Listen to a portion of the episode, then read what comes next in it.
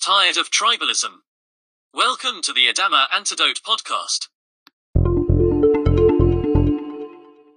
Hello and welcome to a new edition of the Adamah Antidote. Um, the Adamah Antidote is an antidote to some of the things that are out there which are not really that helpful. Um, the culture wars, the lack of civility in society, the scapegoating of minorities.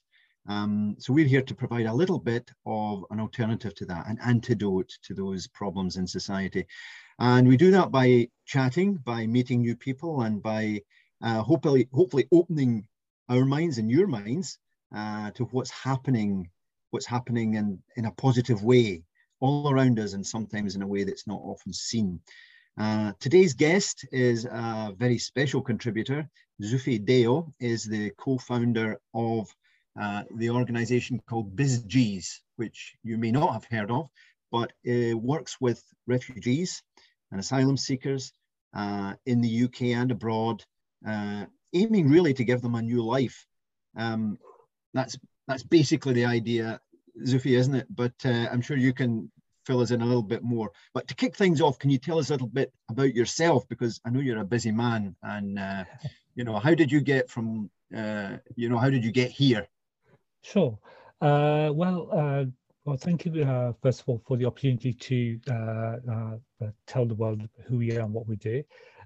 so, my personally, my personal journey is that I left university in the 90s wanting to make a difference in those days, you had a stark choice: either you joined institutions or a charity, and there really been there, there really wasn't much of a choice that you had. Everyone was going for amnesty or know, trying to be civil servant or those kind of things in those days. So uh, along the way, it been that passion for me to make a difference stayed with me. So during my first startup, for instance, I mean, uh, we were uh, organizing uh, human computer interactions. So the idea is that, I mean, it's how you design technology matters more than how good the technology is. And that uh, gap between you as an individual and me, uh, so you uh, as an individual and the computer that you use, that that gap then makes a big difference. So how you relate to technology matters a lot more than how efficient the technology is. So that gave me a deeper insight into us as, as people and why we behave the way we do, how we behave the way we do, etc. And over the years, I, I've ended up knowledge sharing or working with people who come from a similar mindset, which is that humanity does matter. Uh, provided we have the mechanisms, we uh, we would all be doing something to support humanity at the same time as earn a decent living.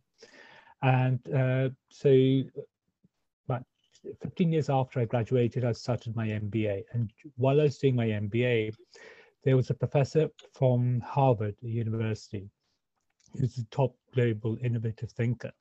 And we were all knowledge sharing um, around the 300 uh, $300 day, uh, sorry, $300 house. And the basic concept was that even if we don't succeed at generating the, concept, a conceptual house for $300, uh, if it lowers the price point from 30,000 to say $3,000, that's still progress. And so just being in that environment, knowledge sharing with people like that gave me, uh, influenced how you structure businesses differently. And that stayed with me post MBA. So after my MBA, um, I, I set up a, a meetup group here in London and we would uh, support entrepreneurs over a coffee. So myself, um, our finance director, Jerry, and eight, 10 other professionals will use, uh, uh, support entrepreneurs here in London for free using the share economy philosophy. But um, you're, I, what in a way makes you so different, as I understand it, is that, that you're taking that knowledge uh, from the world of academics, from the world of business, and offering it to to people who are living in a refugee situation to to better their lives. Absolutely. I mean so uh, you're absolutely right. I mean from our point of view is that uh, we a lot of us in this business see the world as as one place for all of us as people and that's our starting point. So when we set up BizGees, we wanted it to be very very sophisticated in terms of applying and using latest you know, developments in business thought. And I think people often, I think people often uh, tend to write off refugees, don't they, as though they, they, they, they're kind of hapless and, and so on. In fact, I often uh, find myself infuriated at some of the tabloid headlines which which talk about uh, people, you know, moving across the Mediterranean in, in packed boats and the headline says, and they're using mobile phones as though this was somehow somehow a, a, sin or a dreadful scandal that, they, that these poor souls who are escaping uh, war and persecution might have a mobile phone. Yeah, you're absolutely right, and I mean, and that's been a key concern here. I mean, what I've uh, found with BizGees is that we have to inform and educate the public as much as during the, the for-profit service as well.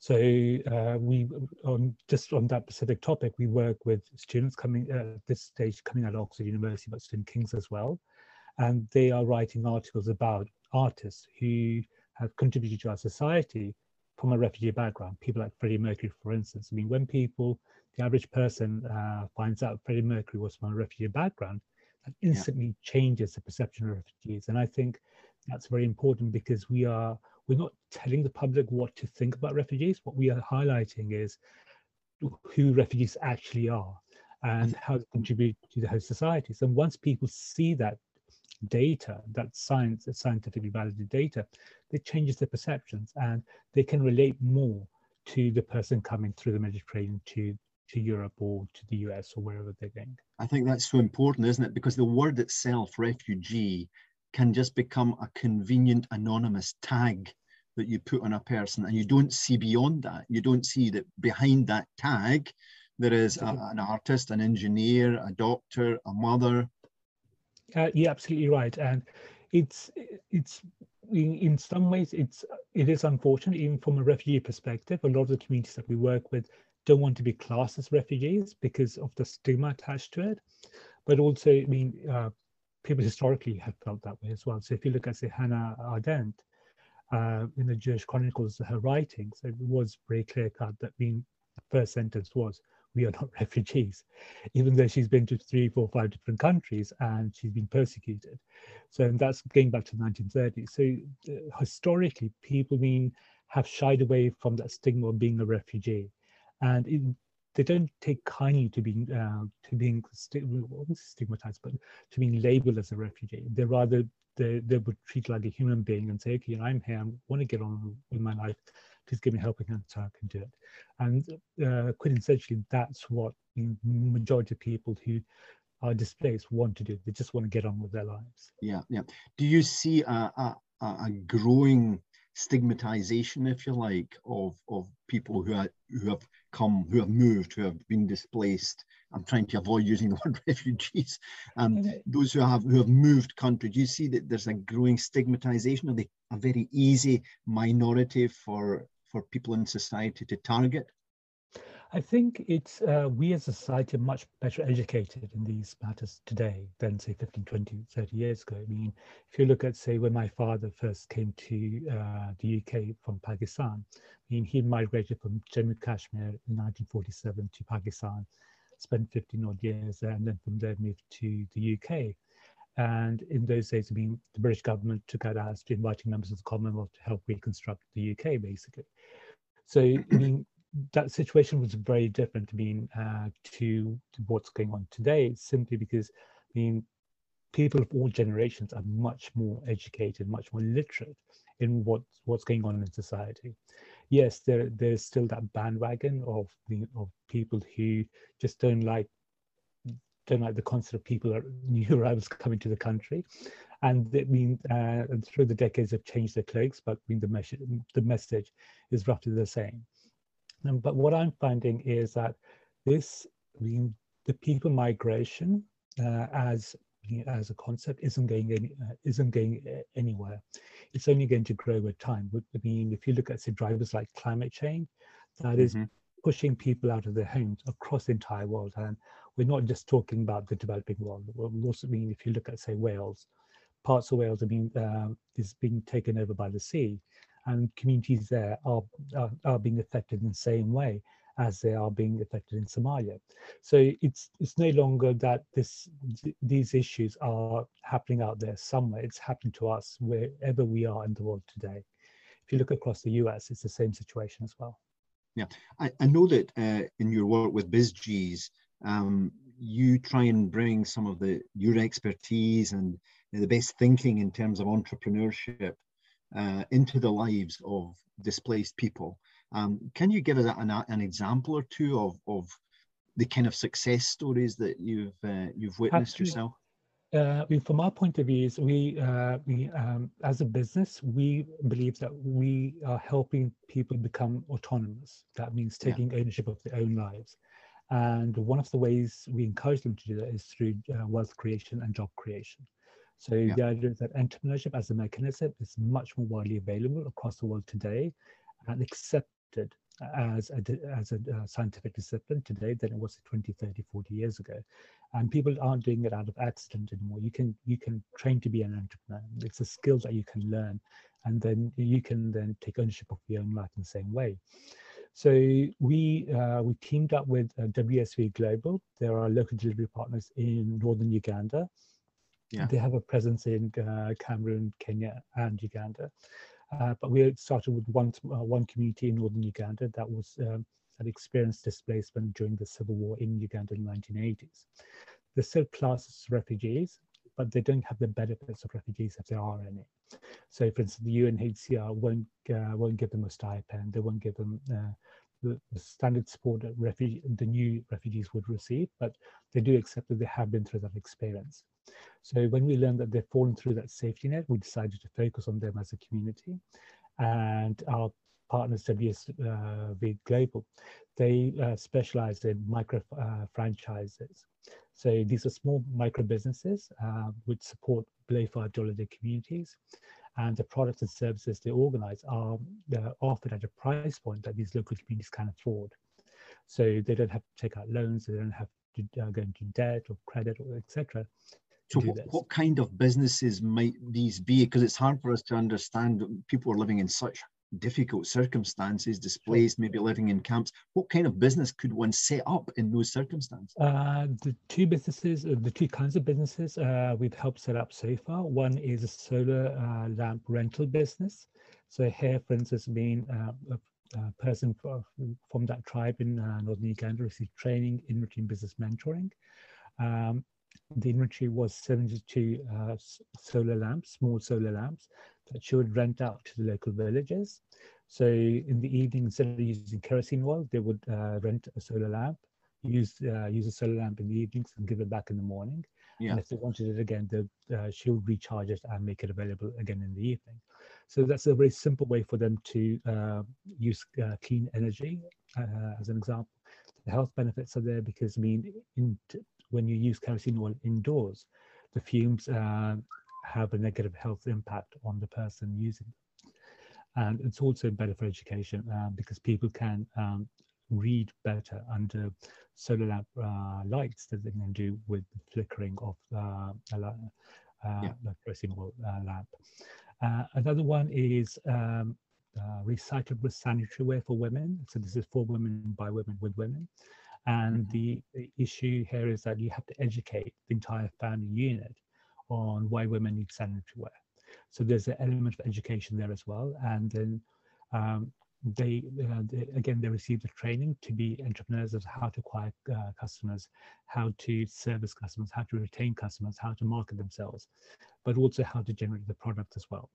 And uh, the idea is that mean uh, as they start to scale the business, they employ more people into the business and they can uh, uh, build up their uh, capacity to service. It's, re- it's really interesting to, to, to hear about businesses starting in such uh, unlikely circumstances, but it just shows the power of the human spirit to be creative and, and so on. It, would you would you hope to be able to work with um, migrants who are arriving in, in Western countries and who suffer the indignity of literally not being allowed to work. Yeah, uh, you're right. I mean, we, I mean, when we first started the business, I mean, we were planning on doing exactly that. But from our point of view, is 80, 85% of the refugee populations are in the developing world. They literally move next door to where they come from. So if you're from Syria, you go to Jordan or Lebanon or Turkey. And being That's such an interesting point, isn't it? Because we hear so often in, the, in Western news bulletins about the influx, if you like, from the developing world into the developed world. But as you say, uh, I think maybe did you say 80 or 85 percent is movement from one part of the developing world to another part of the developing world, from one country to the other. So if you look at, say, the case of Uganda, for instance, I mean, uh, they have refugees from Sudan, from Somalia, uh, from Cameroon, and they, they're very progressive in their approach. So within two weeks, uh, the refugee is processed. They have they have the paperwork required. They can access the, uh, they can access uh, uh pretty much all services available. So if they want to set which is visit, fantastic when you compare the, the, the the the distress, for example, people arriving in Britain claiming refugee status, often having to wait years and suffering all sorts of indignities. I remember also reading about Lebanon, for example, that it, when the Syrian war was on, that Lebanon absorbed within their territory more than its own population of uh, people yeah, fleeing. Right. I mean, in the Middle East, it is very much like that. So if you look at, say, Jordan, I mean, we went there to visit the refugee camps um, as part of our uh, product development um, uh, phase.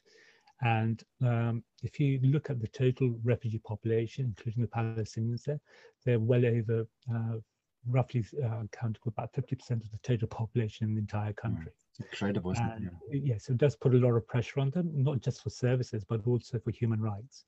So do they provide, give them uh, voting rights or these kind of things, uh, um, etc. So uh, it's not an easy situation for the host countries in the in that part of the world either. I think what one thing that I've been very impressed by and that we've tried to highlight in a few articles uh, in Adamah is the, uh, the, the great artistic talent that you know refugees and asylum seekers bring to their host country, um, how they can enrich the culture of that country. Can can you talk to us a little bit about that? Absolutely. You uh, um, one of the uh, projects that we're working on is doing exactly that. So we work with students uh, from Oxford and they spend uh, one week with us, uh, within which they re research and write about an artist coming from a refugee background uh, from the last 100 years. So from 1920s to 2020s, they take up a, a um, an artist, a successful artist, contributed to the host society, who's from a refugee background. And if you look at our website, you, you, we have well over 20 of them from each decade, right from 1920s, 30s, 1940s, all the way up to, 19, uh, to 2026, excuse me. And you'll be surprised on some of the names there. So yeah. Uh, go on, surprise us. if you uh, remember the Fugees, the band, uh, that yeah. name is a is a spin off um, of refugees. Ah, of course, refugees. So, yeah. Yeah, so the founder of the band is from Haiti. Uh, he came, who migrated to the US uh, uh, when he was about seven, eight, and uh, as he grew up, he went. Obviously, he, he was absorbed into the US society. He took up hip hop, and he has been a very successful artist in the US. And he's tried to get back to uh, Haiti as a country uh, after his success. So it's just that's just one example. And if you yeah. want more information, you can always come to our no, website Absolutely, yeah. Obviously, people will be listening here. They'll be they'll be impressed to hear about all this work happening. Uh, as you mentioned, an example in Africa, an example in the UK. How how can people get involved if they feel a little bit inspired by by what you're doing? Absolutely. Uh, I mean, you can sign up to our newsletter. So if you go to our Twitter account, uh, you, under Arts for Refugees, uh, you can then sign up to our newsletter there. You can follow us on Twitter, on Facebook. Um, SGs has its own uh, Twitter account, our Facebook account. We're also on LinkedIn. Uh, we have a company profile there. So just get in touch with us. Uh, we great, have a great, program, and uh, if you're that committed and you want to learn more about the refugee experience, uh, you want to make a contribution, we'd be happy to organize something for you. I think you do such great work to, to break down the prejudice, break down the, the stereotype of the refugee as a problem for the host country. And uh, absolutely, that's that's the key. And to be from our point of view is that these are people moving, uh, yeah, being forced to move from one place to another, and in in it's just inhumane not to give another human being support.